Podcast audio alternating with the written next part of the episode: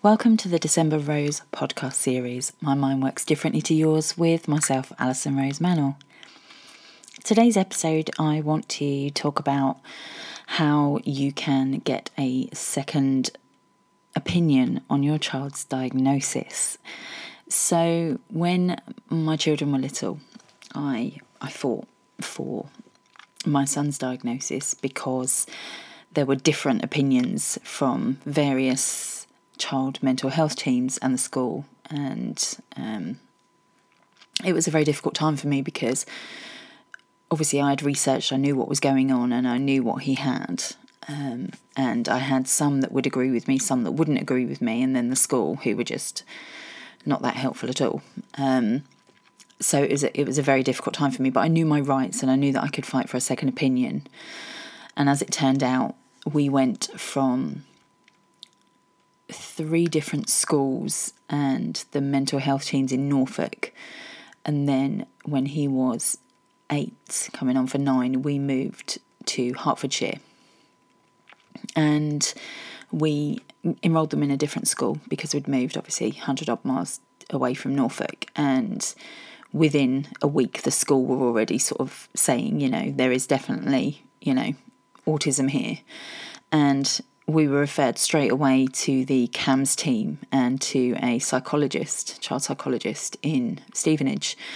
And I think he'd only been in the room about 10 minutes. And the guy said to me, You know, your son's autistic, right? And I was like, Thank you. Someone finally. Um, and I mean, you know, normal children don't sit and hide under a table and not want to come out and talk to anyone. They don't babble non stop. They don't stim constantly if they've got nothing wrong with them. And obviously, this guy was like, I don't understand how you've come this far without a diagnosis. And I said, Well, it's not through lack of trying, put it that way. Um, but I never gave up. I, I kept fighting, and, and you know, I, I knew regardless of the, the, the daft things they said about how my friends were just saying it to shut me up and, and all the other array of wonderful things that I got told over the years. I knew my son was autistic. You know, he couldn't stand being touched. He had to have a, a blankie and a strap we had to go and buy. I stopped buying them in new shops in the end. We just got them from um, charity shops. So we would have to buy hoodies and cut the strap off. You know, the bit that ties around the neck. We'd have to cut that off for him. And he had to have one in the car, so he knew it was in there when he got home from school because he couldn't have it in school. One at home, um, and one in his bedroom. Um, and and he would go crazy if he didn't have his strap. You know, this is not normal behaviour of a normal child that doesn't have autism. Yeah, and I know they they attach themselves to things, but you could clearly tell. Uh, and obviously, this guy knew his stuff. And it was the first time we'd seen a proper psychologist. I think we'd just seen the CAMHS team and a couple of the the people that worked there. So this this was the first time we'd actually gone to a hospital and seen a proper psychologist. And once we moved back to Norfolk because my boy couldn't cope with being down there, he wanted to go back to Norfolk, and I I hated it. I literally cried the day we moved. Um, when we moved back up, he was then referred to the Jenny Lind, and there was an amazing woman there, elderly woman. I think she's retired now, but she again was horrified that we hadn't been referred sooner. And and it, I, you know, by then I'd had a nervous breakdown, and I was just like, I have tried, um, and it, it just took moving away from the area. And I'm not saying you've got to move away, but if you are fighting and you know in yourself that that is what's going on and the school are agreeing with you or you know whatever ask for a second opinion. You are entitled to a second opinion. Now you know you obviously get you you know get a diagnosis and it's not what you expected or you don't understand or you don't you're finding it difficult to accept that. You ask questions you know, and if they won't refer you for a second opinion, go to your GP and ask to be referred to a different doctor um, or move doctors. I mean, we had to move doctors um, because we just, I mean, at one point in time, my daughter, she's now got her autism diagnosis, and the doctor turned around to her and said, You just need to be happy. And I was just, you know, she was obviously a teenager and she was going through a lot of stuff with my ex husband because obviously we'd separated.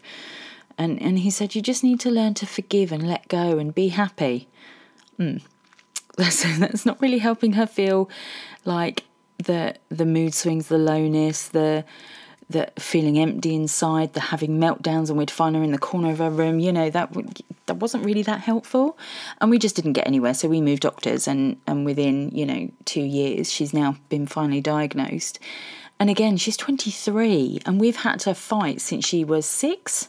I think was it when it because they kept saying it was down to her hearing and you know putting it down to with the away with the fairies. Um, but stand up for yourself and stand up for your child. And if you're not happy, you know, get in touch with someone who will help. I know sometimes PALS aren't that good, um, the patient liaison service, but you know, sometimes they can be super helpful. There is Disability Rights UK that will that will advocate for you, so you can always contact them. Um, as I said, the patient advisor liaison service, they're good, but sometimes they can be a bit unapproachable or you can't get hold of them. Um, so if you feel like you're not getting anywhere, go back to your GP, and if not, change your GP. Um, or if all else fails, pay for a diagnosis. I know a lot of mums I've spoken to recently have actually paid for a private diagnosis and they've then got the diagnosis and been able to then go back into the NHS and, and get the help they need. I know it's not ideal and I know you might not be able to afford it, but there are grants out there available for this sort of thing. Um, but don't, you know, if you know, don't give up, don't accept. I fought the system for, you know, 23 years now, um, if not longer for my older two. D- you know, don't give up. If you know if you know you're right, stand your ground. Um, and just ask for a second opinion, even a third opinion.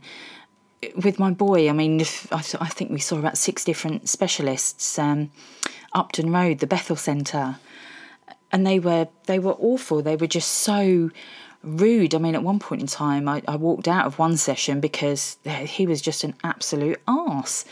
Like, you know, we are parents of our children. We do live with them 24 7 when they're not at school you know, and they're only at school from sort of nine till sort of half two, three. Um, you know, we have them the rest of the time. I think we know when there's something awry, you know, and it's not, you know, not right. Um, and eventually, you know, we we did see someone who was absolutely fantastic, um, really helped so much.